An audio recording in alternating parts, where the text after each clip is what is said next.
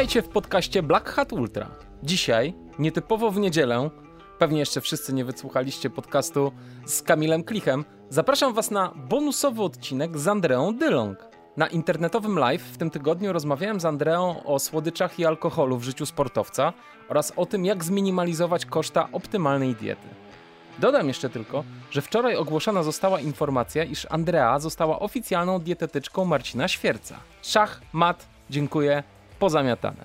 Słuchajmy więc, inspirujmy się i uczmy, bo nie chodzi tu o to, żeby dietetycy prowadzili nas za rączki cały czas, ale żebyśmy dobrze rozumieli, jak działają nasze organizmy i jakie paliwo powinniśmy sobie dostarczać, aby działać na najwyższych, możliwych dla nas, obrotach. Posłuchajcie.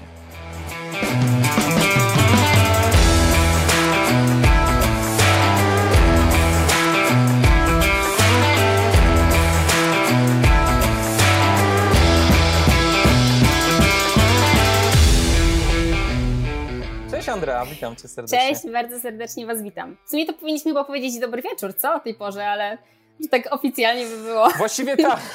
Możemy powiedzieć dobry wieczór, oczywiście, ale tu troszeczkę ja się czuję jakby był środek dnia, no nie wiem, jeszcze się nie przestawiłem na ten czas letni, nie wiem jak ty. No, jak jest taka pogoda i jest tak pięknie ciepło cały czas i jasno, no to ciężko, ciężko się przestawić, no. Szczególnie jeżeli No chodzi o zasypianie. Bo wiesz, że ci się Ojej, to wydaje, że powinieneś się kłaść, a To już jest w ogóle osobna historia. Ja myślałem, że wiesz, zimą się źle sypia, ale ten początek tej lata jest bardzo trudny. Posłuchaj, chciałem, e, zanim zaczniemy rozmowę, chciałem wszystkich was nakłonić do tego, żebyście przygotowali pytania do Andrei, bo dzisiejsze spotkanie to jest głównie, tak sobie wyobrażam, że to będzie wasza interakcja z Andreą, do tego stopnia, że jak na przykład macie mikrofon, macie kamerkę i chcecie się wbić tutaj do nas na trzeciego, to ja serdecznie zapraszam. Pum, i każdy może sobie kliknąć i może się ustawić w kolejce, jak będzie grzeczny i nie będzie mówił brzydkich słów i będzie miał kawałek internetu, światła, dźwięku i wizji, to chętnie go wpuścimy i sobie będzie mógł porozmawiać z Andreą. i pamiętajcie, nie ma głupich pytań. Na każde pytanie można odpowiedzieć. O. W związku z tym, Andra, mam do Ciebie pierwsze pytanie. Absolutnie nie jest głupie, natomiast zanim się wszyscy zejdą, mam do Ciebie takie pytanie odnośnie, odnośnie tego, że niedawno był Dzień Ojca i się Mhm. chciałem z ciebie, ciebie zapytać, bo jest to dosyć nie, wiesz, y, to nie jest normalna sytuacja, że z dorosłą, młodą dziewczyną można porozmawiać o tym, jak jej się żyje z ojcem ultrasem, rozumiesz? Zazwyczaj są takie brzdące, pięcio-sześcioletnie. A ciebie normalnie, dorosłej e, osoby, można się zapytać, jak to było wychowywać się z ojcem ultrasem i opowiedz troszkę o tym w ogóle. Jak ty postrzegasz tatę, jak kiedyś postrzegałaś, jak teraz postrzegasz? E, jakby bieganie ultra pojawiło się w jego życiu jakieś około 5-6 lat temu, 5-6 sezonów, ale on zawsze e, był aktywny, odkąd ja pamiętam i my też różne tam aktywności przechodziliśmy, do różnych sportów mnie tam próbował zarazić. E, natomiast poprzez boks dostał się do ultra. E, w zasadzie to do biegów górskich. Ja w zasadzie od samego początku już z nim byłam, bo tam e, zaczęliśmy oczywiście od redukcji masy ciała, więc ja chcąc mu pomagać w tym temacie, już też się troszkę szkoliłam, też się interesowałam, e, to faktycznie zaczęliśmy w ten świat wchodzić razem, więc ja po prostu mu pomagałam. E, No, a Mhm. że każdy taki wyjazd wiązał się, znaczy wyjazd, no każde takie zawody wiązały się z wyjazdami, no a że ja oczywiście duch taki podróżniczy i uwielbiałam wyjazdy, uwielbiałam wyjeżdżać, no to po prostu pchałam się gdzie mogłam na te wyjazdy, mimo tego, że wiesz, ludzie kompletnie starsi ode mnie, no bo to ja gdzieś tam miałam 18-19 lat, e, a to wszyscy raczej tam po około 40 roku życia, więc wydawało mi się, że kompletnie nie moje środowisko, a ja uwielbiałam te wyjazdy, bo poznawałam fajnych ludzi, widziałam też wiesz, harpagan, wiesz, tym, wiesz, jak ktoś mi mówi, że biegnie 100, 150 kilometrów, czy nawet 400, no to ja tak patrzę, mówię, no fajnie, no jakby dla Okej. mnie to już nie robi żadnego wrażenia, bo ja już po prostu jestem tak, tak prześwietlona już tak długo w tym jestem, że, że dla mnie są to takie rzeczy, że tak powiem, no właśnie normalne. E, aczkolwiek powiem Ci, że no jest to takie dziwne, szalone trochę życie, wiesz, bo e, wszystko jest podporządkowane pod ultra, wiadomo, e, my też ten sprzęt odkrywaliśmy razem, jedzenie odkrywaliśmy razem, e, gdzieś tam ja różne rzeczy szukałam, testowałam na nim, próbowałam. E, Dużo, dużo, dużo wyjazdów było, bo już później było tak, że ja faktycznie na prawie każde zawody z nim wyjeżdżałam, czy za granicę, czy, czy w Polsce, E, więc dużo było tych wyjazdów, dużo było przygotowań, więc praktycznie cały, życie, cały czas, cały rok, jak tylko była możliwość, to było takie życie w rozjazdach. E, Mhm. Ale ja uwielbiam to, uwielbiałam to już teraz dużo mniej wyjeżdżam, bo też tych wyjazdów jest mniej, poza tym już teraz pracuję, więc to też mi troszkę uniemożliwia. E, ale ja to uwielbiałam. Uwielbiałam ten światek, uwielbiałam być tam, uwielbiałam się tam znajdować, poznawać to wszystko. No i też dzięki temu nabrałam no, już sześcioletniej praktyki, tak? Mimo tego, że jestem dosyć stosunkowo młodą osobą, która w tym świadku jest, to, to praktyki mam naprawdę już około 5-6 lat. A powiedz mi, czy byłaś kiedyś takim dzieckiem, które stoi na mecie, ojciec wpada, wiesz, zrąbany do niemożliwości, a ty, o mój Boże, ty, ty, co ty sobie zrobiłeś? Tak. Byłaś takim, tak? Tak było na pierwszym tor, a on mnie w ogóle nie poznał. Ty słuchaj, ja tam czekam na niego tydzień. On poruszyłam niebo i ziemię, żeby w ogóle dotrzeć na metę, bo jak, mówię, jak pamiętasz, ja tam nie byłam samochodem, tylko musiałam angażować e, tam z kempingu ludzi, żeby mnie zawieźli na metę. On do mnie dzwoni, że zaraz będzie, to ja tam, wiesz, mobilizuję wszystkich, czekam na tej mecie, deszcz leje niesamowicie, godzina, po prostu czekam dwie godziny, on wpada na metę i w ogóle udaje, że mnie nie zna, nie? No i ja mówię, o co w ogóle chodzi? Słuchaj, ja podczas tego pierwszego tora, bo teraz to już jest jakby, wiesz, normalne, ale podczas tego pierwszego tora ja schudłam 3 kilo. Bo ja byłam o taka Jezu. zdenerwowana, taka zestresowana. Nie dożywiłaś się, nie dożywiłaś się.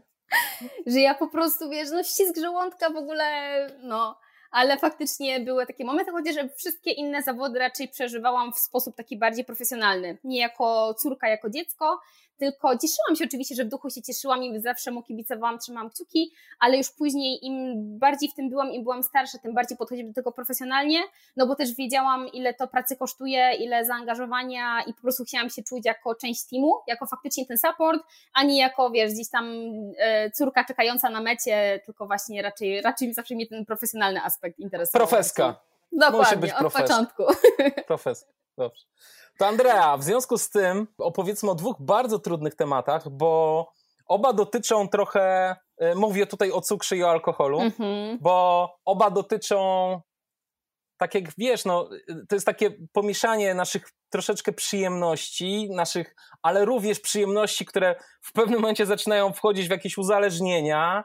Nauk więc, i e, alkohol i cukier, no prawda? Mm-hmm. E, można by jeszcze papierosy do tego dorzucić, ale to, e, to nie, nie z dietetyczką o tym.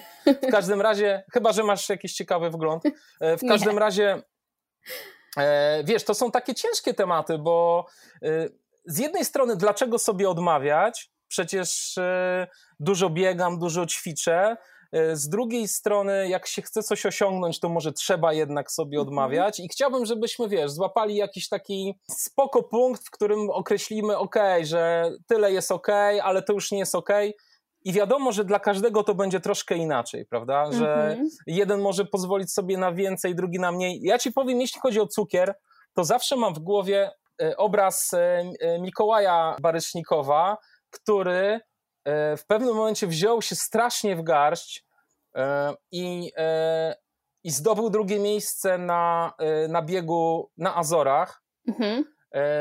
I, i, I strasznie schudł. Ja widziałem jego zdjęcia.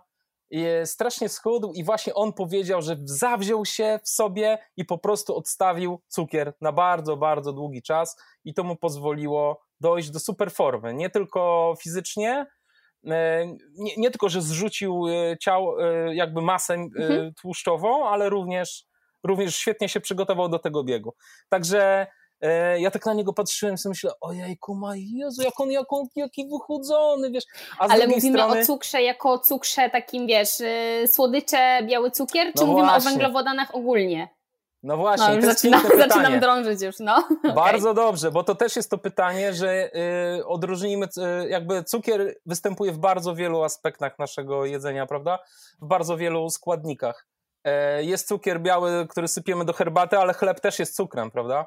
Tak. E, dokładnie. jak było Mikołaja, nie wiem, to było takie hasło mm -hmm. ogólne, odstawiłem okay. cukier. Prawdopodobnie chodziło, wiesz, o ciastka, o słodzenie herbaty, o słodzenie kawy, takie rzeczy. Mm -hmm. Tak. Ale wiesz, ale to jest właśnie takie, taki temat mam do ciebie, jak ty, e, jeżeli ktoś mówi do ciebie, przychodzi i prosi cię o jakieś takie porady, ile można, ile nie można, to jak ty do tego podchodzisz, jak ty sobie to ustawiasz jak ty pacjentowi ustawiasz w głowie w ogóle mhm. problem, problem cukru? Generalnie to jest tak, że ym, zakładam, że taka osoba generalnie jest zdrowa, tak? Czyli nie ma żadnych problemów i cukrzycowych, i nie ma problemów w układzie pokarmowym, nie potrzebuje mieć diety lekkostrawnej, bo to są wszystko czynniki, które wpływają na to, z jakich ja produktów będę korzystała układając dietę, czy też radząc temu pacjentowi, co on ma robić. E, Zasada jest taka, bazujemy na, na co dzień. Jeżeli mówimy o na co dzień, nie, nie na razie nie zajmujemy się kwestiami e, zawodów i około treningowymi, e, no to bazujemy na produktach nisko przetworzonych, czyli to, co my też między innymi mówiliśmy w podcaście, że bazujemy na pełnoziarnistych produktach, dbamy o podaż błonnika, bo przede wszystkim o to chodzi przy tych pełnoziarnistych produktach. Mm, ale też o różnego rodzaju inne mikroelementy i składniki, które te produkty zawierają. E, natomiast staramy się maksymalnie unikać żywności przetworzonej, czyli słodycze, e, biała mąka, wszystkie rzeczy właśnie z tej białej mąki przetworzone, bo nam ten prosty cukier tak naprawdę e, bardziej szkodzi niż pomaga. Więc no baza no właśnie, diety... dlaczego? Dlaczego? Hmm, a, wiesz co, teraz musielibyśmy tutaj wyłożyć całą fizjologię. To może troszeczkę, wiesz. Generalnie... To może troszeczkę. E, generalnie, patrz, to jest tak jak z organizmem, że no zresztą tak jak my w ultra, tak? Uwielbiamy sobie utrudniać. I organizm też nie zawsze lubi, jak mu się tak po prostu wszystko na tacy wykłada i on ma do wszystkiego od razu dostęp. To zależy od, yy, od różnych czynników ale chodzi o to, że po prostu dostarczając organizmowi produktów e, węglowodanów złożonych, organizm musi, musi się troszkę natrudzić, żeby sobie z tymi węglowodanami poradzić. Więc raz, że opóźniamy proces trawienia, dwa, że poprzez błonnik różne e, mikroelementy jesteśmy w stanie to pozyskać dla naszego organizmu, co jest jak najbardziej korzystne z różnych e, powodów. Dodatkowo powodujemy, że ten, jak to się mówi kolokwialnie, skok cukru jest powolny. My nie potrzebujemy w ciągu mhm. dnia mieć takich, wiesz, skoków, że tak. dostajemy tak. nagle e, taki skok cukru i jesteśmy bardzo pobudzeni. To się sprawdza w przypadku zawodów, przy przypadku treningu, ale nie na co dzień. Mhm. Natomiast stosując produkty pełnoziarniste, my jakby mamy taką e, ciągłość, taką stabilność i jesteśmy w stanie e, dobrze funkcjonować, dobrze myśleć i nie mamy. Zauważ, że często jest tak, że po słodyczach masz nagle taki strzał, a potem jest nagle taki spadek. Podobnie no tak. z, z, kofeiną czasami, ale to, to może mhm. gdzieś tam później będziemy mówić. E, więc zasada jest taka, że bazujemy na produktach nieprzetworzonych. E, mhm. Podobnie tutaj będą warzywa, owoce oczywiście składają się w większości z prostego cukru, ale to też nie jest taki, nie możemy go porównać do zwykłego cukru w cukierniczce. E, natomiast mhm. jeżeli chodzi o prosty cukier i o produkty przetworzone, to ja mówię zawsze tak. Zasada jest taka, że mamy 80 do 20 czyli 80% bazujemy na produktach nisko przetworzonych, ogólnie, już mówię nie tylko o węglowodanach, tylko ogólnie, a 20% mhm. to jest taki nasz margines, nie wiem, czy to patrząc dziennie, czy tygodniowo, czy miesięcznie, no jak kto woli, taka powiedzmy lekka dyspenza, tak? No bo każdy z nas mhm. lubi, nie wiem, zjeść lody, zjeść pizzę, zjeść ciastko, no jesteśmy ludźmi, jedzenie to jest tak. jedna z największych przyjemności, no i, i, nie ma co tutaj też, że tak powiem, brzydko świrować. Natomiast, no tak. żeby nie było tak prosto, u ultrasów ja stosuję troszkę inną zasadę, czyli 90 do 10. Czyli mhm. zawężam ten margines z uwagi na to. no okrutna wiem, jesteś, wiem, okrutna jesteś. Ale nie, właśnie nie do końca. Bo słuchaj, Zawężam ten margines dlatego, że uważam, że jeżeli ktoś mocno trenuje, to on potrzebuje mieć maksymalnie bogatą dietę, bo wiem, Aha. jak to wpływa na organizm i jaki wysiłek e, ten organizm, jaki koszt ponosi, żeby wszystkie treningi, zawody, regeneracje przejść, unikać kontuzji e, i w ogóle dobrze się regenerować. Natomiast zauważ, że jeżeli dużo trenujesz, a jednak trening w ultra troszkę wymaga, to ty masz automatycznie większą podaż kalorii automatycznie większa podaż kalorii powoduje, że te 10% to jest na przykład nagle tabliczka czekolady. I już to wygląda to trochę lepiej. Tak kombinujesz, no dobrze, w porządku. No dobra. tak. Aczkolwiek zawsze staram Nie. się, żeby to było tak... Um, to jest, dwie szkoły są, bo jedni mówią, że lepiej codziennie troszkę niż potem skomasowanie, a inni znowu mówią, że ja tam wolę się trzymać od na przykład od poniedziałku do niedzieli generalnie trzymam dietę, uh mhm. -huh. stosuję się, ale w weekend gdzieś tam mi wpadnie jakieś, nie wiem, piwko, już tak mówię a propos mhm. alkoholu, czy jakiś tam, nie wiem, jest wyjście ze znajomymi, także to już zostawiam w kwestiach indywidualnych, nie, nie wnikam to. Mhm. E, natomiast no tak to, tak to generalnie e, u mnie wygląda. No dobrze, Ale kwestia gdybyś... jest inna w przypadku tak? treningów, tak? Bo w mhm. przypadku e, przekąsek okołotreningowych, jak i podczas treningu, jak i po treningu, e, czyli tak samo zwróćmy uwagę, że izotonik, czy, czy hipotonik, czy batony, żele, to jest wszystko prosty cukier. To jest produkt mhm. przetworzony. My z tego nie korzystamy tak. na co dzień, tylko w sytuacji awaryjnej, jaką są zawody. I tutaj wtedy tak. ten prosty cukier nam jest potrzebny, bo organizm nie potrzebuje teraz trawić, nie potrzebuje się zajmować ciężkostrawnym e, jedzeniem. On potrzebuje szybki zastrzyk energii, żeby mięśnie mogły pracować. E, mhm. Więc na przykład na zawodach, e, czy w, no około treningowo to jeszcze zaraz będę mówiła, ale na zawodach ja na przykład zalecam chleb tostowy jako kanapki Nie jakiś tam pełnoziarnisty, nie wiesz, jakieś no. takie różne cuda, mhm. tylko pojawiają się bułki mleczne, pojawiają się rogaliki, mhm. pojawia się chałka, pojawia się chleb tostowy, które są produktami bardzo przetworzonymi i ja nawet nie czytam mhm. tego składu, jak te rzeczy kupuję i przygotowuję te kanapki, mhm. bo mnie serce boli, ale wiem, że to jest po prostu najszybsza energia, one też są bardzo miękkie, łatwo tak. się je przeżuwa, łatwo się je tak. przełyka, więc to są wszystkie takie aspekty już wypracowane, że te produkty się sprawdzają. Natomiast jeżeli chodzi o około treningowe kwestie, no to staram się, żeby zawodnicy zawsze ten posiłek mieli przygotowany po treningu, czy, czy mieli zrobiony koktajl, czy jakąś tam kanapkę lekkostrawną, e, bo jednak uważam, że fajnie byłoby też około treningowo o te produkty bogato odżywcze dbać, ale zawsze mówię, no teraz mamy sezon właśnie letni, wyjeżdżają zawodnicy w góry, wyjeżdżają w różne miejsca, gdzie po prostu no, nie, nie szykują sobie diety, tylko jedzą intuicyjnie i na przykład mają po treningu, idą i mają, nie wiem, lodziarnię albo mają żabkę. Ja mówię, no wiesz co, mhm. jak już jesteś pod, nie wiem, 20-kilometrowym treningu, to to idź sobie do tej lodziarni, zjedz sobie tam, weź sobie dwie albo trzy porcje, weź sobie jeden sorbet, jeden jakieś tam mleczne, powiedzmy, że tam troszkę tego białka będzie, tłuszczu będzie dużo więcej, ale, ale właśnie trochę tego cukru będzie. Albo jak już nie masz innego wyjścia, to kup sobie jogurt, kup sobie jakąś tam, nie wiem, drożdżówkę, byle to miało właśnie małą zawartość tłuszczu i też to zjedz, też ci się nic nie stanie, byle to nie była po prostu baza, podstawa diety. No tak, a gdybyś miała sobie wyobrazić idealną dietę, to byś w ogóle usunęła te cukry proste? W sensie w takich właśnie, e, w sensie takich przekąsek, nie, nie mówię e, dookoło treningowych rzeczy, mhm. ale w sensie takich codziennych przekąsek kawa i ciacho na przykład. To byś w ogóle usunęła to z diety? To nie jest nam do niczego potrzebne? Mm. Inaczej, potrzebne to nam nie jest, ale czy to w ogóle, czy to cokolwiek, wiesz, robi nam? No wiadomo, dostarczamy kalorii trochę, mhm. ale to mhm. nie są jakieś wysokiej jakości kalorie, więc pytanie, czy w ogóle warto? Wiesz co, ale jeżeli miałabym patrzeć na to pod kątem takim ogólnym, patrząc, y, znaczy biorąc pod uwagę wszystkie aspekty życia, e, to uważam, że nie ma sensu robić takich drastycznych cięć, bo my jesteśmy tylko ludźmi i tylko i aż I każdy z nas czasem nie potrzebuje takiego resetu psychicznego, czy po prostu to się wiąże z różnymi aspektami, tak? Wyjście ze znajomymi, wyjście z rodziną, nie wiem, fajna atmosfera, fajna kawiarnia, fajne miejsce. Więc jakby patrząc z punktu fizjologicznego organizmu, to nam faktycznie słodycze czy przetworzone fast foody nie są potrzebne.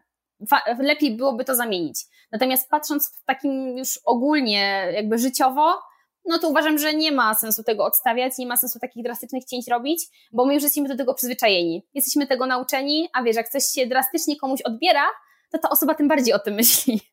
Więc, Dokładnie, ale e, więc chciałem, cię, chciałem Cię podpytać z takiego naukowego punktu widzenia. Załóżmy, że mamy mega twardego zawodnika, który mhm. po prostu jest w stanie, wiesz, z dnia na dzień totalnie odciąć słodycze i w ogóle do nich nie tęsknić. Czy mhm. y, o, o, ile na przykład, i załóżmy, że taki pacjent kurczę waży, wiesz, 120 kilo i że mhm. chce zrzucić e, wagę. O ile taki proces pozbycia, wykluczenia z diety w ogóle takich szy, szybkich słodyczy, cukrów prostych może przyspieszyć jego proces e, chudnięcia, czy w ogóle można określić to w jakiś taki sposób? Mm, wszystko i tak nam się będzie sprowadzało do bilansu energetycznego.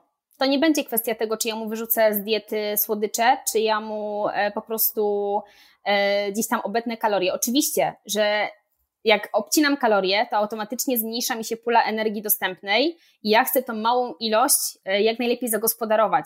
Więc oczywiście, że jeżeli on mi powie, że on nie zje ani po prostu kawałeczka czekolady, że ja mam mu te kalorie wkomponować, skomponować z samych zdrowych produktów, to ja będę przeszczęśliwa, bo ja automatycznie też tego pacjenta będę w stanie lepiej odżywić.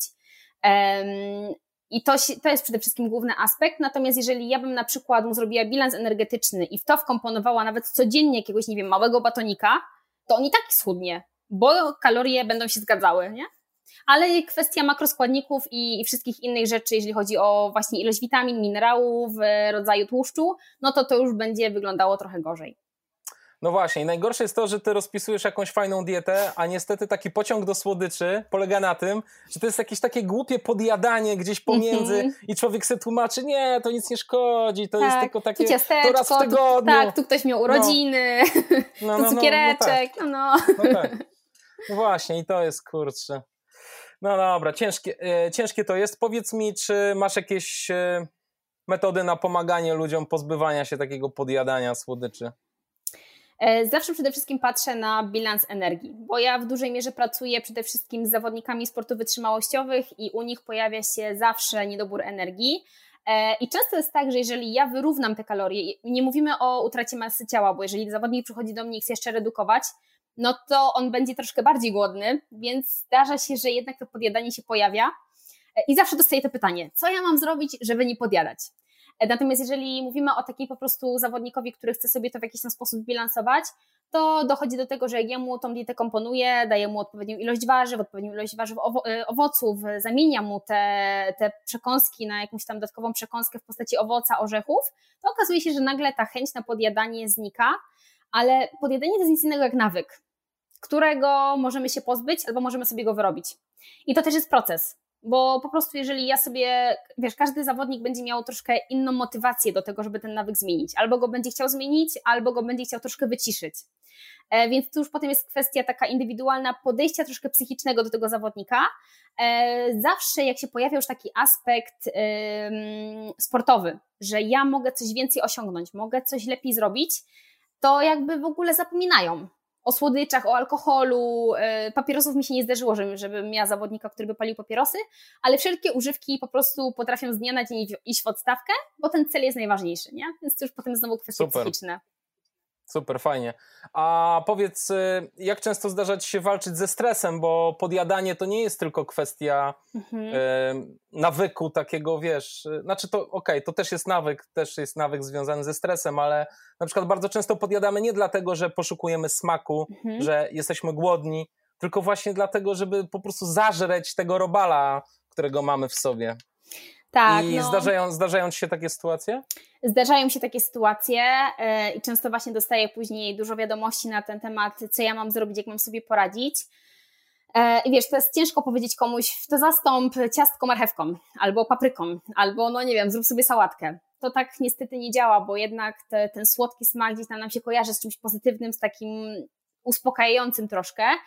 Mm, no i ja tutaj staram się raczej odgraniczyć te kwestie takie żywieniowe od tego, od tego źródła stresu i zawsze zadaję pytanie, jakby wiesz, nie, nie jest tak, że ja karcę, że teraz jakoś tam krzyczę, że mówię, a to obetnę ci znowu w następnym planie kalorii, bo ty tu zjadłeś za dużo, tylko staram się dotrzeć do źródła, trochę podchodzę psychologicznie, mówiąc, wiesz, to to zauważ, kiedy to się pojawia, dlaczego się to pojawia, jakie uczucia temu towarzyszą. Tu już troszkę takie aspekty e, z psychodietetyki wchodzą e, i czasami się to udaje, że faktycznie ta osoba sobie uświadamia problem i, i mówi, a to jakoś tam sobie z tym poradzę, nie, nie będę patrzała na to ciastko czy na tą czekoladę.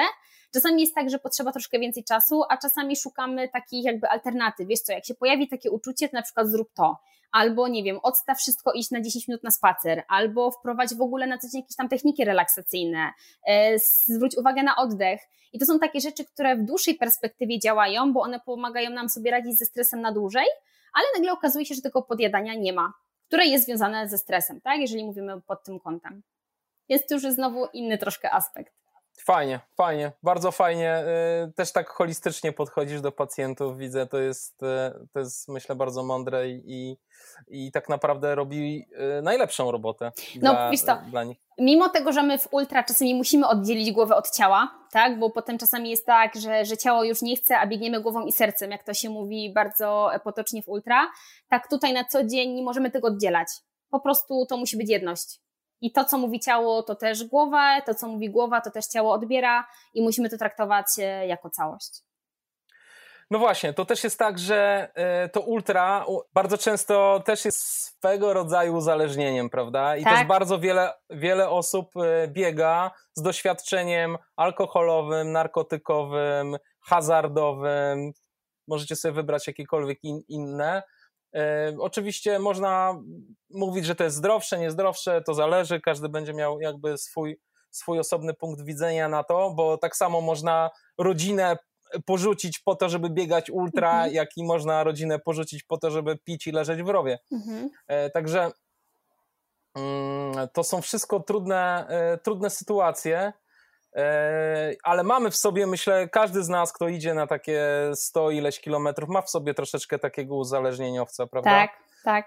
To są e, też emocje, nie? Jednak uzależnienie tak. od adrenaliny, od tego, że coś się dzieje.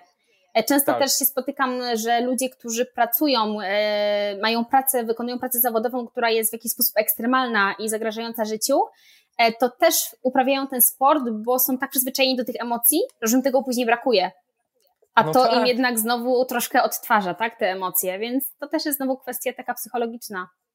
No jasne, ja powiem ci, długiego ultra po lesie nie biegałem. Ojejku, ostatni raz y, to była grań teatr, czyli rok zaraz minie, wiesz, to po prostu, to już, to już wiesz, telepie mną, no, telepie. Podjadasz. o jest, podjadam. Posłuchaj, no dobra, to skoro już tutaj jesteśmy, to pogadajmy o tym małym piwku y, po treningu. Mhm. Powiedz mi, powiedz mi, jak to jest? Y, czemu ten alkohol jest zły, a może w ogóle nie jest zły? E, dobrze, no to tak, jeżeli chodzi o kwestię wysiłku, mówimy o alkoholu ogólnie w sporcie, czy mówimy jakby. Tak, wiesz, powiedzmy na razie ogólnie w sporcie. Mhm. Dobra. E, to, co ja zaczęłam zauważać, co osobiście mi się nie podoba, ktoś może się ze mną oczywiście nie zgodzić, ale mnie się to osobiście nie podoba, że alkohol zaczyna pojawiać się podczas zawodów na punktach żywieniowych. Uważam, że to nie powinno mieć miejsca.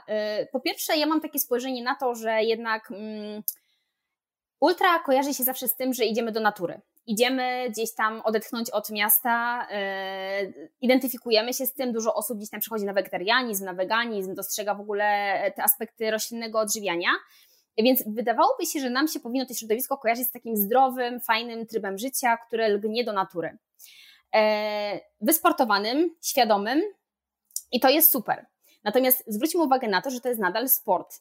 A sport e, i środowisko sportowe powinno nam się kojarzyć z takim podejściem, że my raczej krzywimy tą kulturę fizyczną i unikamy nałogów. Czym jest e, alkohol, jest używką, tak samo papierosy, tak? E, ale to oczywiście nie ma przełożenia zawsze i jak teraz coraz częściej widzę, że niestety w ogóle to nie ma przełożenia, ale już pomijając ten aspekt, patrząc pod kątem zdrowotnym i wysiłkowym, spożywanie alkoholu w trakcie wysiłku jest y, bardzo, bardzo niebezpieczne i zawodnicy niestety nie mają świadomości kompletnie. E, skupię się na początku na tych kwestiach w trakcie treningu. E, dla kogoś może to być oczywiście dziwne, bo się nigdy z czymś takim nie spotkał, ale ja niestety miałam okazję się z tym spotkać na, na zawodach. Co nam robi alkohol? Pierwsza rzecz y, to jest, y, jakby nie pomaga nam, w zasadzie zaburza nam resyntezę glikogenu, czyli naszego głównego paliwa dla mięśni, którego i tak w trakcie ultra jest cały czas za mało, bo my po to stosujemy różne strategie, po to się odżywiamy, żeby ten glikogen maksymalnie uzupełniać, natomiast pijąc alkohol, e, niestety zaburzamy cały proces. Kolejna rzecz e, to jest e, przyspieszona akcja serca, gdzie serce już i tak ponosi ogromny koszt, żeby w ogóle przepompować tą ilość krwi, żeby w ogóle cały wysiłek e, się odbywał. Więc to jest kolejne obciążenie serca, układu sercowo-naczyniowego. Kolejna rzecz, e, zwiększa nam się pobór tlenu, który jest kompletnie nieadekwatny do, do tego, co robimy. E, I po to trenujemy, tak, żeby te wszystkie parametry obniżać, żeby mieć jak największą efektywność wysiłku, a tutaj nagle wprowadzamy alkohol do organizmu i wszystko się zmienia. Bo zauważmy to, że alkohol jest trucizną dla organizmu i organizm w pierwszej kolejności będzie chciał się go pozbyć, więc po prostu wszystko będzie zostawiał, odstawiał, byle pozbyć się trucizny. E, następny aspekt, no to jest e, wpływ taki też psychologiczny, bo o ile na początku mamy po alkoholu taki wystrzał, tak, emocji, e, pojawia się humor, pojawia się szczęście, do tego wiesz, jest adrenalina pochodząca w ogóle z wysiłku, endorfiny, atmosfera, otoczka, no wszystko jest w ogóle pięknie, E, tak, niektórzy zawodnicy mogą mieć tendencję do tego, że nagle będą mieli spadek humoru. A co w ultra jest najważniejsze? Głowa. Więc nagle dochodzi do obniżenia motywacji, dochodzi do jakby w ogóle obniżenia takiego samopoczucia, tego, że, że ja za chwilę nie dam rady e, i ogólnie wpływa to bardzo źle na nas psychicznie. No i bardzo, bardzo duże ryzyko kontuzji spowodowane nagle takim, taką dezorientacją bo jak już ten alkohol zaczyna parować, on już się zaczyna w jakiś sposób metabolizować, no to wiemy, jakie jest uczucie, tak? Każdy z nas to pewnie przeżył, jak e, alkohol się metabolizuje. E, no i to jest pierwszy krok do kontuzji, bo ja nie wyobrażam sobie, wiesz, wypić e, pięćdziesiątki na jedną, na drugą nogę i nagle mieć zbieg, tak, katorżniczy. No jakby nie, ciężko mi to sobie wyobrazić, a takie rzeczy niestety miały miejsce i ja podziwiam, że nikomu się nic nie stało. E, więc to jest taka kwestia po prostu podczas wysiłku. To, to są te, te rzeczy najważniejsze, które się dzieją spożywając alkohol. Natomiast po wysiłku to, co e, nam alkohol zaburza, to znowu resyntezę glikogenu, czyli regenerację pełną. E, zarówno po 8 godzinach, jak i po 24 godzinach na to są badania i to nie jedne, które pokazują, że spożywanie alkoholu po wysiłku znacznie opóźnia ten proces regeneracji, no co znowu dla każdego zawodnika nie jest korzystne. E, no niestety ani wino, ani whisky, ani piwo, mimo tego, że dostarczają spore ilości węglowodanów, no to nie jest najlepszy, najlepszy sposób na uzupełnienie glikogenu po wysiłku. A niestety też takie rzeczy miały miejsce. Kolejna rzecz jest taka, że dając sobie taką dyspensę od razu po tym wysiłku, my też zaczynamy troszkę gdzieś tam luzować, zaczynamy przestawać myśleć o tych aspektach regeneracyjnych, o tym, że trzeba przede wszystkim organizm doprowadzić do porządku po takim wysiłku, a potem dopiero się bawić i świętować, tylko my chcemy już wszystko naraz. I to znowu nam będzie opóźniało regenerację, E, ja tutaj nie mówię na przykład o wypiciu jednego piwa gdzieś tam po, po ultra, tak, po zawodach, bo wiesz, ja już z tym nie walczę, bo to jest walka z wiatrakami. Ja już się po prostu poddałam w tym temacie, bo ja osobiście piwa nie piję, bo, bo bardzo nie lubię i to jest po prostu tylko moja taka, yy, no, personalny powód, że, że, że tego nie robię. Więc nie chcę powiedzieć, że tego nie rozumiem, bo, bo w jaki sposób to rozumiem, już troszkę tych zawodników miałam i, i mam i, i zawsze jest to samo pytanie, więc ja już z tym nie walczę i mówię tak, wiesz co, jedno piwo po tym, jeżeli to jest dla ciebie jakaś pewnego rodzaju nagroda, wypij, okej, okay. tylko może to mniejsze, nie jakieś tam duże, ale żeby to nie była nagle cała zgrzewka, czy nie wiadomo ile, bo to ci nie pomoże, a zaszkodzi. E, natomiast y, podczas y, całego takiego sezonu przygotowawczego, podczas całego tygodnia, bo ja to zawsze w tygodniach e, sobie liczę, tak jak się plan treningowy liczy w tygodniach, e, nie mają zawodnicy u mnie w planie piwa to się zdarza raz na jakiś czas, że ja tam daję jakąś powiedzmy dyspensę, ale to jest zawsze skonsultowane, zawsze jest pytanie, czy mogę, bo, bo coś tam. Więc y, to nie jest tak, że oni mają w plan wpisany, wiesz co, teraz w tygodniu możesz, bo, bo ja czegoś takiego nie wpisuję. E, natomiast jeżeli już mamy taki ostry czas do zawodów, to już jest okres dwóch, trzech tygodni, czasami nawet miesiąca, no to ja już e, nie chcę widzieć tego. Jak pijesz, to ja tego nie chcę widzieć, bo ja po prostu tu się staram, ty się starasz i uważam, że to ci nie jest potrzebne no ale różnie zawodnicy do tego podchodzą. E, mamy pytanie, e, mhm. co z piwem bezalkoholowym, tudzież dwuprocentowym w trakcie? Często potrafią fajnie postawić na nogi, zwłaszcza na bardzo długich ultra, pyta Sebastian Nicpoń. E, wiesz co, bezalkoholowe nie dostarcza nam głównego trującego składnika, czyli alkoholu. Czyli możemy to sobie potraktować jak jakiś tam, nie wiem, napój gazowany, oranżadę, czy, czy jak, jak zwał, tak zwał. E, nie traktowałabym tego jako izotonika oczywiście, bo tutaj jeżeli chodzi o osmolalność tego napoju, to ona na pewno nie będzie zbliżona do izotonika, więc nie można go traktować e, jeden do jeden. Można Czyli nie będzie, nie nawadnia? Nie nawadnia mm, taki... Wiesz co, e, musiałabym znać dokładne parametry tego, tych piw, bo one też są różne, więc ciężko mi powiedzieć, jak to będzie wyglądało. Natomiast podejrzewam, że one będą miały i tak spore ilości cukru. Postawię no, nogi właśnie z uwagi na cukier, tak jak Coca-Cola.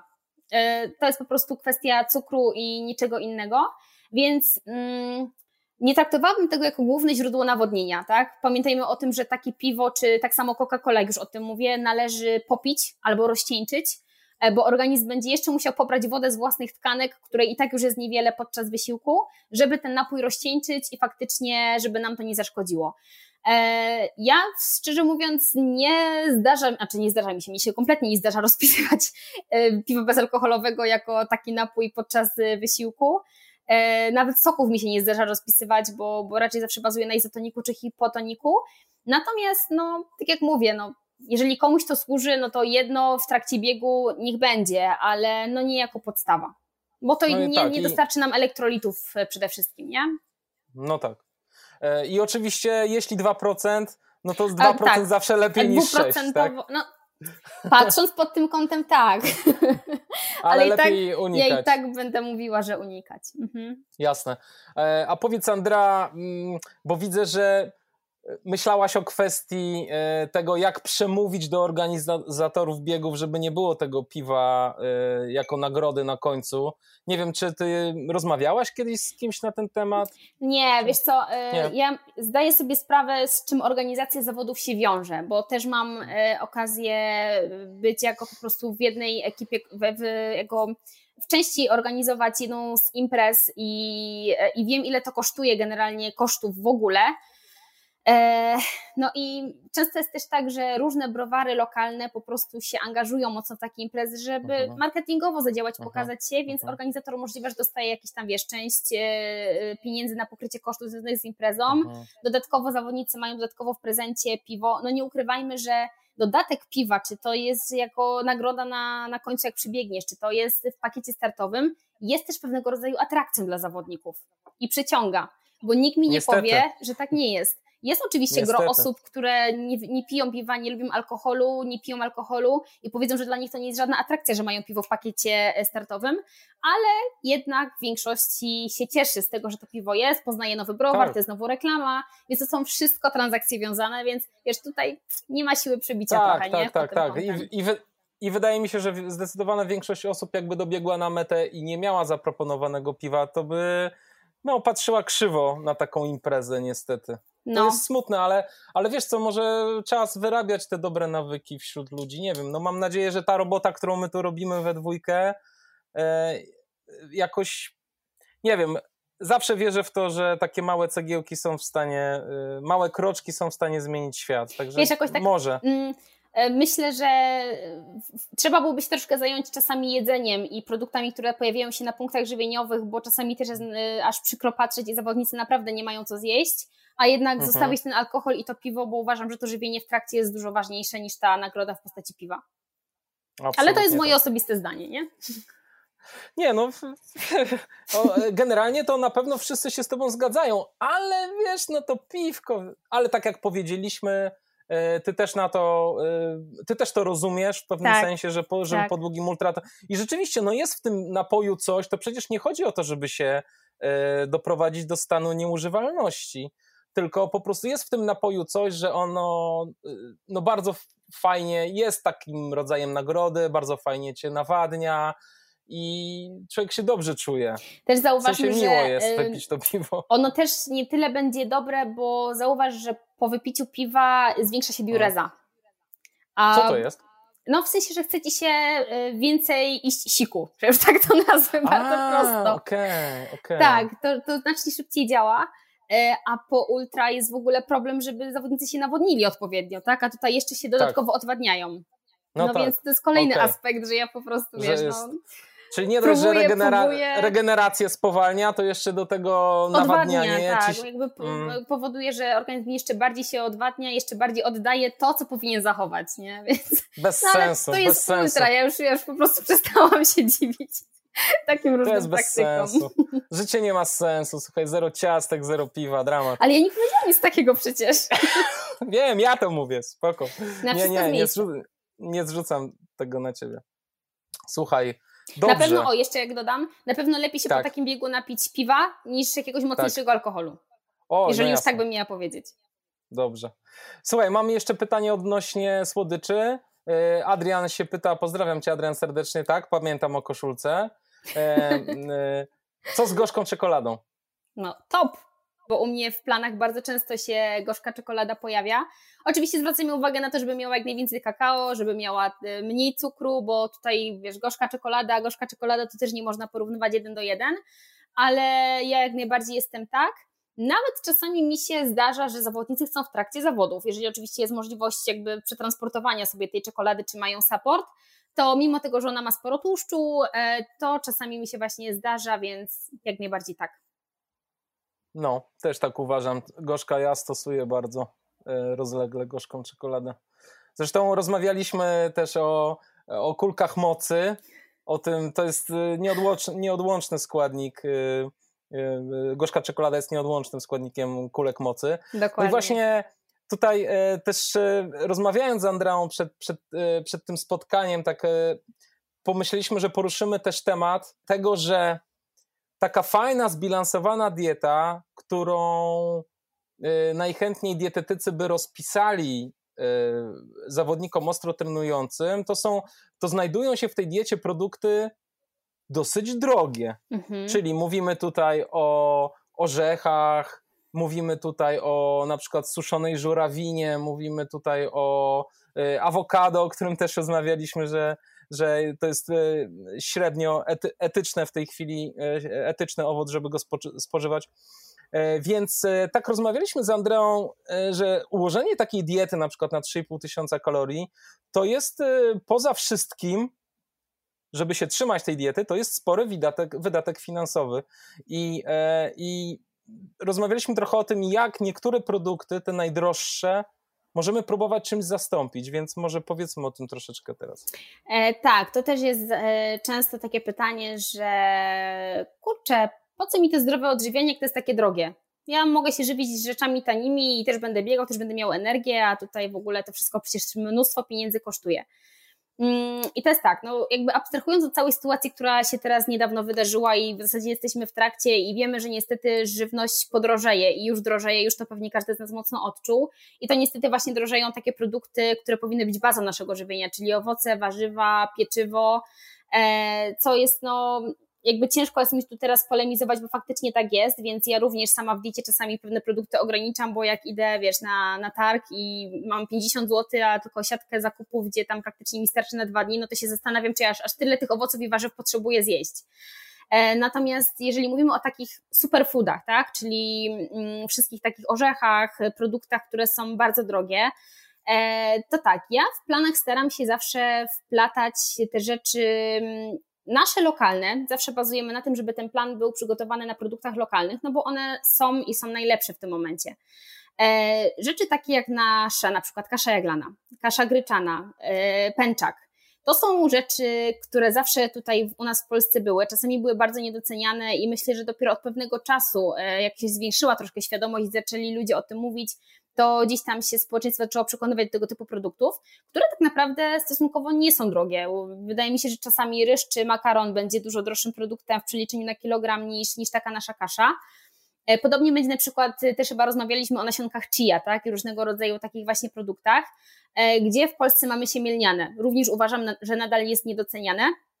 No ono nam się tak fajnie nie zrobi, nam się z tego taki fajny deserek z chii, E, ja oczywiście uważam, że chia jest super pod różnym kątem i, i zdarza mi się oczywiście w planach zawodnikom, czy jakiś tam pudding dawać, czy, czy gdzieś jako dodatek. E, natomiast siemielniane również nam, nam to zastąpi.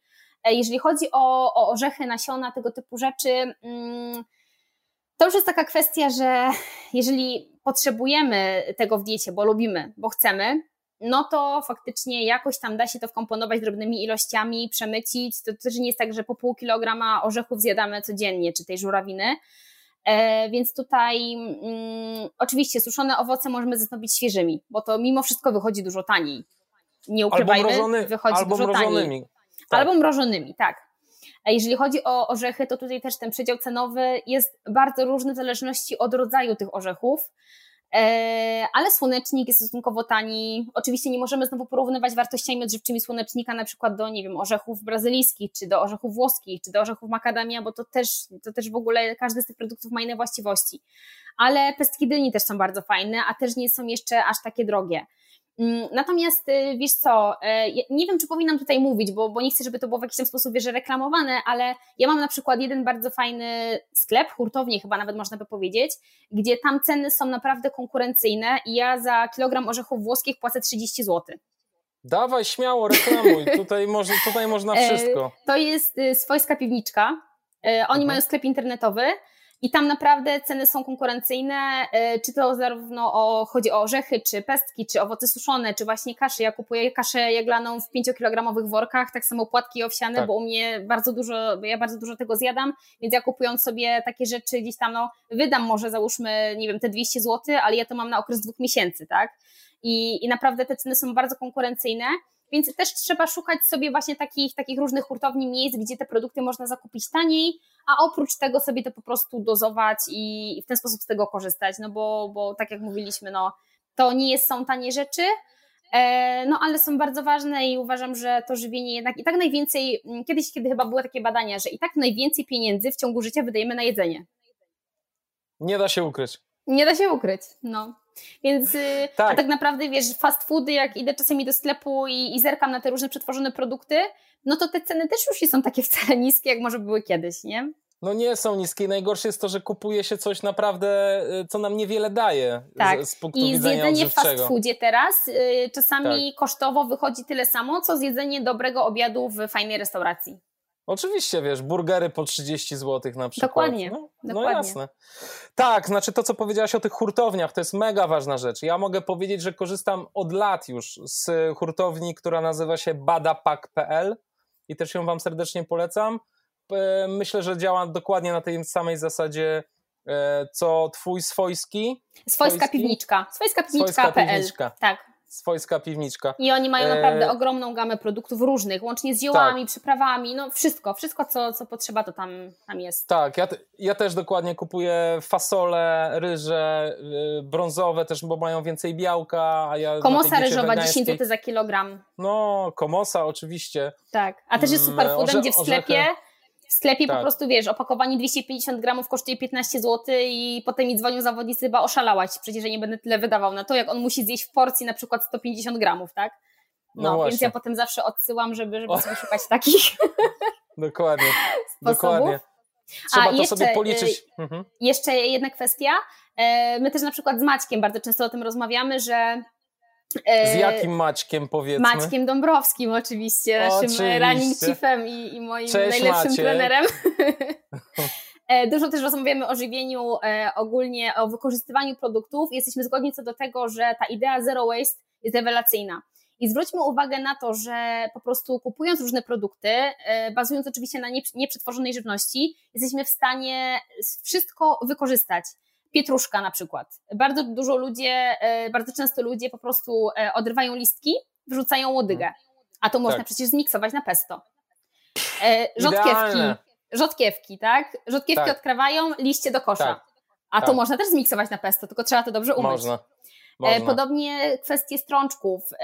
Fakt, że puszkowane strączki są wygodne, tak? bo to odsedzisz, przepłuczesz, dodasz dodania, nie ma problemu ale kupując sobie hurtowo, mocząc to, poświęcając na to troszkę czasu, ugotując, tak naprawdę jesteśmy w stanie bardzo dużo zaoszczędzić. Nie zaśmiecamy też środowiska, bo jednak nie dochodzi nam aluminium i plastik, e, a można ugotować większą e, rzecz przy jednym, znaczy większą ilość przy, przy jednym gotowaniu i zamrozić. Znowu kolejny proces mrożenia, tak? Jeśli czegoś nie jesteśmy w stanie zjeść, to nie wyrzucam, tylko mrożę i odmrażam za jakiś czas. To też jest jakiś tam sposób na oszczędność te pieniądze, które wyrzucamy po prostu do kosza, kupując w Carrefourach i innych biedronkach małe opakowania z, z orzeszkami albo małe opakowania z czymś tam, te wszystkie pieniądze, które zaoszczędzimy nie kupując tych pierdół, przepraszam, możemy zainwestować w duży zamrażarnik, po prostu zamrażalnik. Tak. I dokładnie no. na przykład y, w tej hurtowni, co ja kupuję, to on, mi się bardzo to podoba, że oni pakują w opakowaniach takich właśnie kilogram, 3 kg, 5 kg, a nie rozdrabnianie się na woreczki 100 gramowe, bo ja mogę sobie to odważyć łyżką albo po prostu wagą kuchenną, dla mnie to nie jest problem. Nie gotuję plastiku, bo to, co na to zwracam uwagę zawsze też zawodnikom, żeby ucinali ten woreczek i gotowali sam produkt, a nie z woreczkiem, bo po co gotować plastik. E, no i też nie zaśmiecamy znowu środowiska, nie? To, to też jest jednak ważny aspekt. Bardzo, bardzo ważny. E, ja kupuję, powiem Ci, w takiej hurtowni, mm, mi się zdarza raz na 4 miesiące, zostawiam 3-4 stówy, ale głównie po to, żeby nie płacić za transport, bo wtedy nie płacisz za transport. I są produkty, które mi potrafią leżeć i bardzo długo, i po pół roku, a to są tak zapakowane rzeczy, że one w ogóle się nie psują i w ogóle Dzięki temu zawsze mam w domu coś do jedzenia. Wiesz o co chodzi. Także jak przyszła ta pandemia, to ja nie miałem czegoś takiego, Jezus Maria, wiesz gdzie ja jestem. Ale tylko ja, ja z nie. tego. Ja z tego, co miałem w domu, mogłem dwa tygodnie, tak, wiesz, ja tak mam, mogłem ja żyć. mam dokładnie to samo. No, no. no właśnie, no.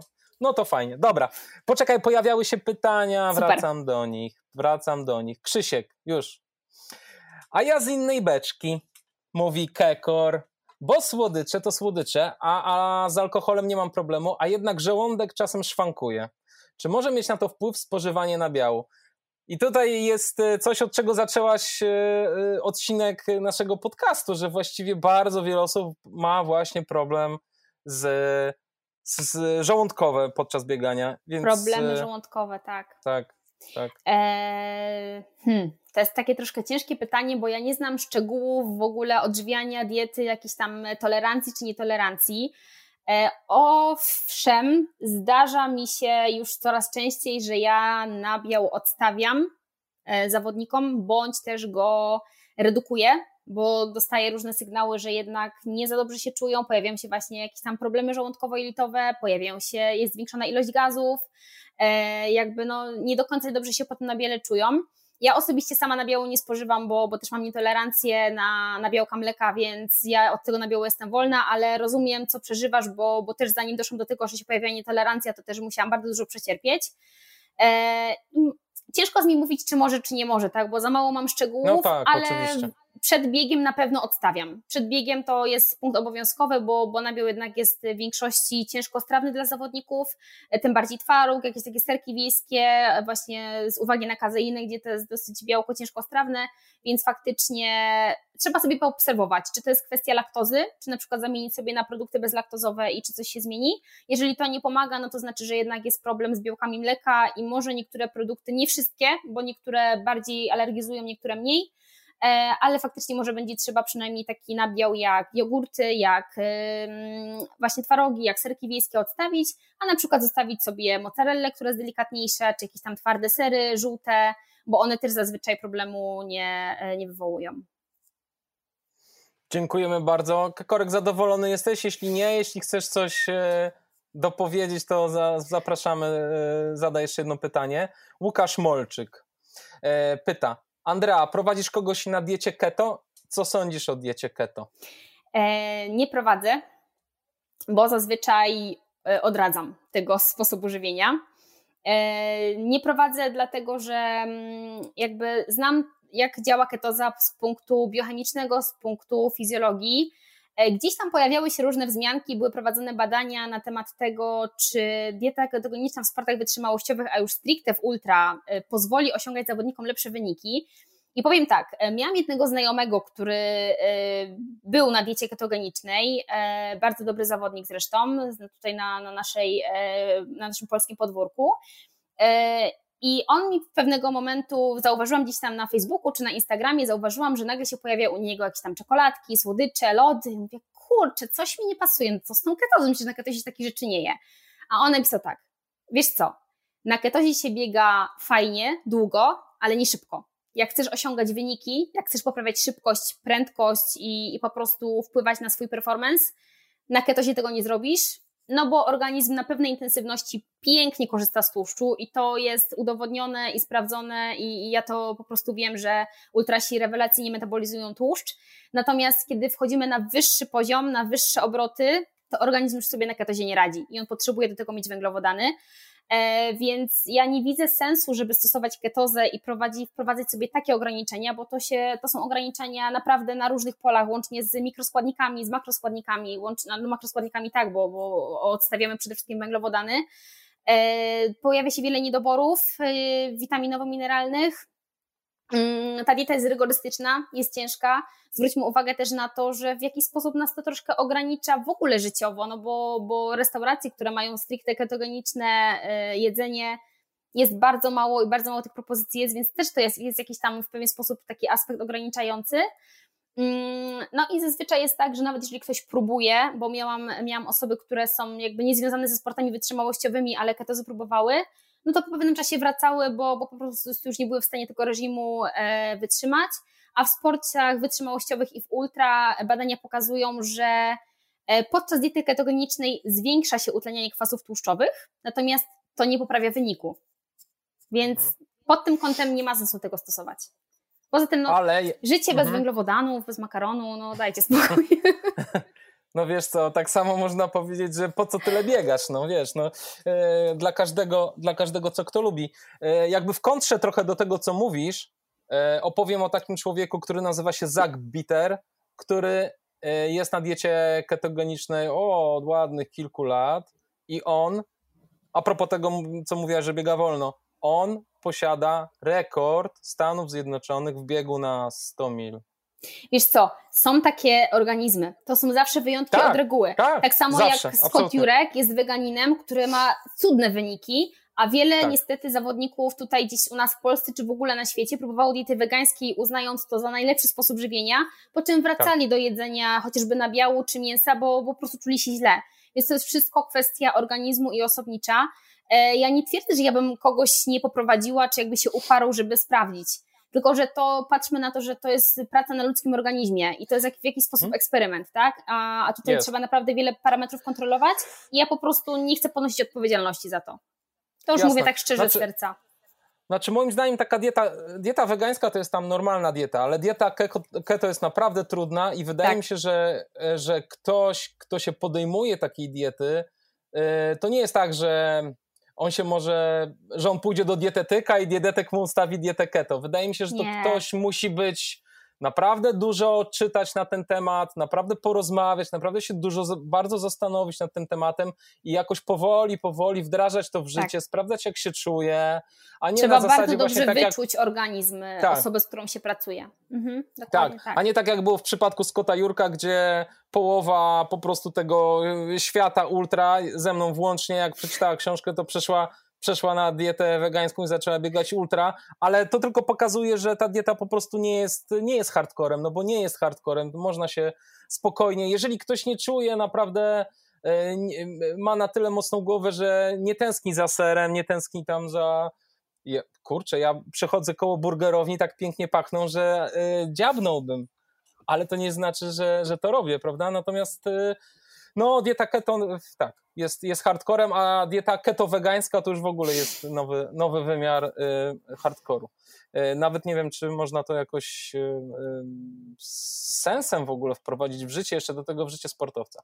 Dobra, patrzę co tam, y, o co ludzie pytają. Zboża są pryskane radapem, żeby szybciej dojrzewały. Co o tym sądzicie? Oj, no, wszystko jest pryskane, wszystko jest konserwowane, wszystko jest tutaj już mocno e, przekombinowane, żeby było tego dużo, szybko, łatwo i, i jak najwięcej dla, dla ludzi. E, więc no, ciężko jest mi się do tego odnieść, dlatego że no, nie porównujmy tego jedzenia, które mamy teraz, do tego, co było jakieś tam, no nie wiem, 30-40 lat temu, bo cały proces, który przyszedł i globalizacji i, i w ogóle wszystkiego, no, pokazuje nam, że ludzkość chyba poszła trochę nie w tym kierunku i, i ciężko nam będzie już żyć tak, jak kiedyś nasi, nasi dziadkowie żyli. Więc, a coś tak, jeść no, musimy. Coś jeść musimy, więc... Tak, mamy przerąbane. Oczywiście można, wydaje mi się, na, na własną rękę szukać e, gospodarstw rolnych, hmm. które są w stanie jakby się e, udokumentować to, czym, e, czym traktują swoje nasiona i swoje warzywa. Ale powietrze to powietrze, ewentualnie... tak? Mamy jedno. No tak, tak, no z powietrza W glebie też wszystko oczywiście. się gdzieś tam jakoś miesza, przepływa i na to też już nie jesteśmy tak. w stanie wpłynąć, nie? Zboża zbożami, ale y, wiesz, mówiłaś o marchewkach, które są wspaniałe, którymi ja po prostu się zażeram e, i kalafiory, wiesz, no ja je kupuję oczywiście, ale ja nie wiem, czy one nie rosły przy drodze, no nie wiem, Dokładnie. no nie sprawdzę tego, no jakby to jest trochę tak jak ze wszystkim w, w, we współczesnym świecie. No, gdzieś trzeba przestać się przejmować, bo można po prostu oszaleć. Natomiast jedzenie właśnie tych warzyw, tej marchewki, tego kalafiora czy tych zbóż będzie i tak bardziej korzystne dla organizmu niż niekorzystne, bo to, co też mówiliśmy w podcaście o, o różnych takich y, detoksach, organizm nasz jest y, sprawny, sprytny, bardzo mądry i, i radzi sobie z tym, z tym wszystkim przy założeniu, że właśnie prowadzimy zdrowy styl życia, dużo się nawadniamy, e, uprawiając sport też wypacamy więcej, tak, Te, tych wszystkich również toksyn i tych nieczystości, które gdzieś tam z tym żywieniem razem spożywamy, więc wydaje mi się, że to wszystko się tam gdzieś, e, jakby organizm zawsze dąży do homeostazy, czyli do równowagi, więc tutaj aż tak szczegółowo bym na to nie patrzała. Prawda. Łukasz Golba. Czy mocna kawa lub duże jej ilości mogą powodować kolkę? Hmm. E, ale w jakim sensie kolkę? Jeżeli chodzi przed wysiłkiem, bo. Łukasz, główną... tłumacz się. E, główną przyczyną kolek jest nieodpowiednie żywienie i nawadnianie przed treningiem i w trakcie treningu. E, o ile przed treningiem jesteśmy w stanie to jakoś tam ograniczyć i przypilnować sobie bardziej, tak podczas y, wysiłku, jak w ultra jemy i pijemy duże ilości, tutaj trzeba sobie to wytrenować, żeby ta kolka się nie pojawiała i poprzez trening jelita jesteśmy w stanie faktycznie tych kolek się pozbyć. Natomiast jeżeli chodzi o kofeinę, to bardziej bym się tutaj skłaniała ku bólom żołądka, ku właśnie problemom żołądkowo-jelitowym spowodowanym przez kofeinę, a nie przez kolkę, ale mogę się mylić. Przyznam, że w mojej pracy z zawodnikami e, nigdy mi się nie zdarzyło, żeby ktoś mi się po kawie skarżył na kolkę, raczej to było spowodowane właśnie zbyt dużą ilością płynów, czy też za krótkim okresem e, czasu przed treningiem, jeżeli chodzi o posiłek i trening, nie? Tutaj było za krótki odstęp czasu i dlatego się pojawiała kolka. Natomiast wiesz co, ciekawe pytanie, zgłębię ten temat. Czy, czy faktycznie ta kawa, ta kofeina głównie, bo to nie kawa, tylko kofeina może nam wywołać tą kolkę? Ciekawe. O, pod, Łukasz dopowiedział, że chodzi mu o kolkę pod koniec treningu. Nie, to po, jeżeli chodzi o to, to może to jest związane już z intensywnością wysiłku gdzieś tam, że, że czasami podkręcamy mhm. tempo jeszcze na koniec, żeby gdzieś tam do tych kilometrów dobić, czy do tego tempa, e, mhm. ale nie wydaje mi się, żeby to miało związek z kofeiną. Chyba, że jakoś Dziękujemy źle tolerujesz kofeinę, to wtedy mogą się różne rzeczy pojawiać, ale mhm. nie wydaje mi się, żeby to była główna przyczyna. Mhm. E, Adrian jeszcze dopytuje, czy jeżeli ktoś nie ma problemu z tolerancją białek mleka na biału, czy zalecasz mimo wszystko odstawić przed biegiem? Jeżeli tak, to na jak długo przed biegiem?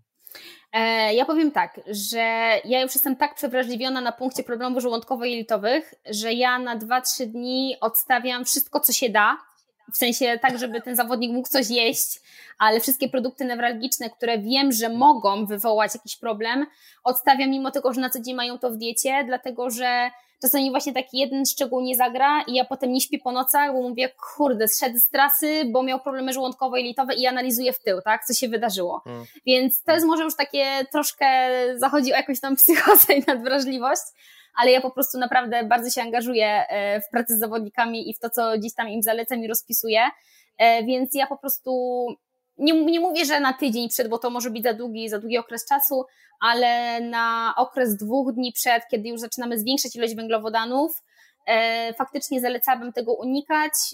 Produkty takie jak serek wiejski, twaróg, bo tam jest sporo kazeiny, więc ono się będzie długo trawiło. E, produkty fermentowane, czyli jogurt, kefir również, żeby nie wywołać właśnie problemów żołądkowo-jelitowych, bo z tym jest największy problem. Natomiast taki produkt jak ser żółty, czy parmezan, czy nawet mozzarella, to myślę, że to spokojnie można sobie zostawić. No a z tym już nie miałabym problemu. Cool. Jedziemy dalej. O jejku, jejku, poczekaj. No dobrze. E, jak odniesiesz się do tego, że Kilian Jornet wbiega na Mont Blanc i je jeden żel w trakcie, robiąc przy okazji rekord? No ale to jest ewenement. to jest znowu kolejny wyjątek od reguły. E, Kilian jest, y, jest tak doświadczony, mimo tego, że młodym, cały czas bardzo młodym zawodnikiem, jest tak doświadczony, jest tak przystosowany do tego wysiłku, do wysiłku w górach wysokich, do żywienia, które praktycznie on ma od dziecka już wypracowywane i jest do tego przygotowany, żeby to robić, bo, bo każdy pewnie albo miał okazję, albo czytał, albo przeczyta książki Kiliana i on tam o tym fajnie mówi. E, więc on po pierwsze ma bardzo dobrze przygotowany do tego organizm, po drugie mm, ja podejrzewam, że właśnie ten trening, który on wykonywał cały czas i żywienia i, i samego, sam trening wysiłkowy y, spowodował jego przystosowanie, że on faktycznie potrafi z tym jednym żelem wbiec. Zwróćmy uwagę też, że to, czy to był jeden żel, czy nie, czy to była kwestia troszkę takiego pokoloryzowania w mediach, czy nie, no to już w to nie wnikniemy i tego się nigdy nie dowiemy, ale to już też nie o to chodzi. E, natomiast on pewnie był bardzo, bardzo dobrze przygotowany przed tym wyzwaniem, zanim zaczął to wykonywać i on był ogromnie dobrze zabezpieczony energetycznie i faktycznie był w stanie to zrobić. Także ja absolutnie nie, nie jest tak, że ja nie wierzę w to, że on to zrobił na jednym żelu, ale tak jak mówię, no on jest po prostu od dziecka przystosowany, żeby to robić. Tak, poza tym e, jak ktoś śledzi Kiliana, to wie, że on e, bardzo dużo trenuje z dużą, z bardzo małą ilością węglowodanów na, tak. w trasie on to robi nie od dziś. Dlatego właśnie o tym mówię, no. Że, tak. że, że to będzie I, Ale oczywiście, przede wszystkim, bo tutaj wiesz, pojawiają się te pytania o, o te hardkorowe diety.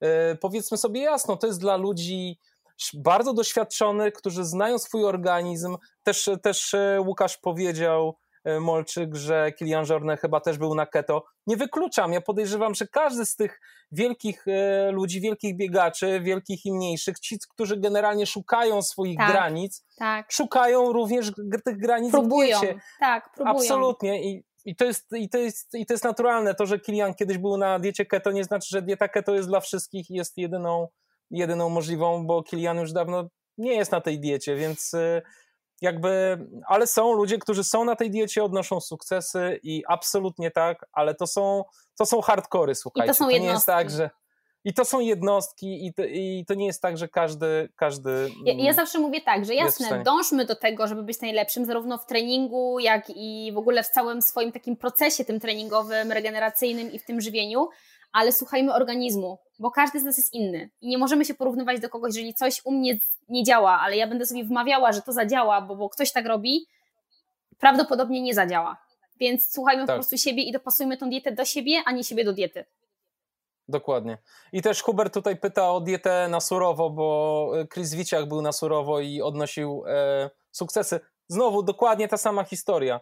Bardzo szybki biegacz, bardzo doświadczony, który postanowił jeszcze bardziej sprawdzić swoje granice i przeszedł na dietę na surowo. Szczerze powiem, nie pobiegł, e, nie sprawdzałem teraz, co Chris e, teraz biega, ale, ale Chris na tej diecie jest tam raptem chyba od 15 miesięcy, od, w momencie jak nagrywałem podcast, więc tak naprawdę nie wiemy, jak to się przełoży tak, na jego wyniki. Na, na Zobaczymy. Mhm. Tak, życzymy jakby mu jak najlepiej, ale to też jest z jego strony pewnego rodzaju eksperyment, i, I myślę, że On tak pewnie ma dużą świadomość patrzeć. tego, co robi tak. i podejrzewam, że robi to też bardzo mądrze, więc tutaj... To znaczy tak, sam fakt, że on jest w stanie te bardzo ciężkie treningi, do których jest przystosowany, robić na tej diecie, to już oznacza, że ma predyspozycję, że jest, że jest w stanie być na tej diecie. Czy, to, czy ta dieta spowoduje, że będzie biegał jeszcze szybciej? Nie wiadomo, zobaczymy. Może. E, to jest z kolei też dieta e, niełatwa wymagająca trochę sprzętu i tro, dużo czasu na przygotowania i też e, dużej wiedzy. Niestety. Dużego zaangażowania, e, tak, przede wszystkim. Tak, tak. Jakub pyta, jak skutecznie udaje się trzymać Twoją dietę przeciętnym amatorom? Czy okazjonalne dojadanie na boku jest standardem? Czy oczekujesz, że do ostatniego kęsa ludzie będą trzymać się rozpiski? E, ja powiem tak, że ja nie lubię, jak mi się coś narzuca, więc ja też niczego nie narzucam, tylko ja po prostu, e, że tak powiem, robię swoją robotę, daję propozycje, e, ktoś do mnie się zgłasza, czyli jest świadomy tego, e, z czym to się będzie wiązało i, i w jaki sposób zmotywowany. W większości jednak jak ludzie przychodzą, płacą, mają cel, mają jakiś taki swój, czy to sportowy, czy ogólnie zdrowotny, to raczej się tego trzymają. Oczywiście, że zdarzają się odstępstwa, jest urlop, są wyjazdy, jest weekend z rodziną, ja to jak najbardziej rozumiem, są różnego rodzaju wesela, e, więc ja jakby tutaj no, nie ingeruję w to, tak, no to jest też część ich życia i jak jeden dzień czy jeden tydzień będzie jadł intuicyjnie, czy będzie jadł rzeczy, które nie są w rozpisce, no to jemu się krzywda nie zdanie i on jakby nie, jakby nie zniszczy teraz tych wszystkich efektów, które wypracował, jeżeli chodzi, jakbym ja podawać w procentach, to nie wiem. Tak naprawdę nie wiem, bo, bo tych ludzi też już jest e, sporo. Ludzie też o wszystkim nie mówią. Ja też czasami nie dopytuję, no bo też to nie ma sensu, żeby tak mocno komuś tam ingerować e, w to żywienie. Mm, I nie oczekuję tego, że ktoś się będzie do ostatniego kęsa trzymał, no bo, bo też sama wiem, też kiedyś próbowałam być na takiej diecie, że sobie wszystko rozpisałam, ułożyłam i też wiem, że na papierze wygląda to pięknie, a życie potem weryfikuje i grunt to jest świadomość i dokonywanie dobrych wyborów. To jest jakby moim celem również edukowanie zawodników, że w momencie ja też nie oczekuję, że zawodnik będzie ze mną, nie wiem, pracował 10 lat albo ileś, e, bo jeżeli jemu się podoba ta współpraca i on lubi mieć sztywny plan, to super, ja jestem bardzo zadowolona, ale no też chodzi o to, żeby on sobie umiał radzić sobie sam, tak? Później już w jakimś mhm. czasie, a nie był tylko po prostu pod moją kartką. Mhm. Bardzo słusznie. E, o tych e, suplementach jeszcze mieliśmy porozmawiać, ale zdaje się, że to jest spory temat.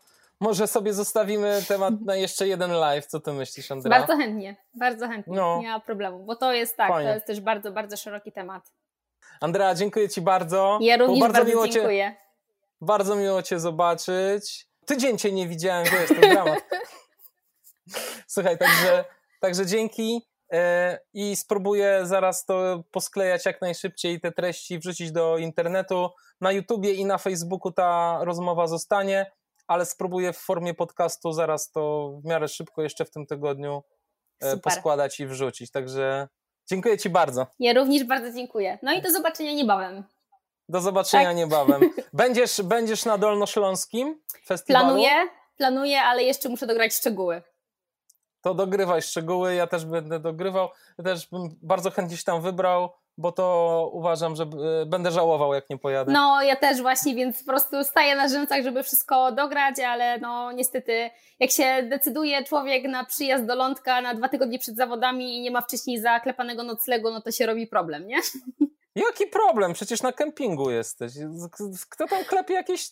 Co ty gadasz? Ja tam nie mam nic zaklepanego, ja po prostu tam przyjadę. Co mnie to obchodzi? No dobra. dobra. Bośka, trzymaj się, do zobaczenia i wszystkim e, słuchaczom dziękuję bardzo. E, trzymajcie się. Ściskam was serdecznie w pasie. Bardzo miło było się z wami zobaczyć na live. Zapraszam serdecznie do wspierania podcastu na patronite.pl łamane na Black Hat Ultra. Zawsze można tam wrzucić pieniążek. Pamiętajcie, że to wy wspieracie ten podcast tylko i wyłącznie. Żadne buty, żadne zegarki.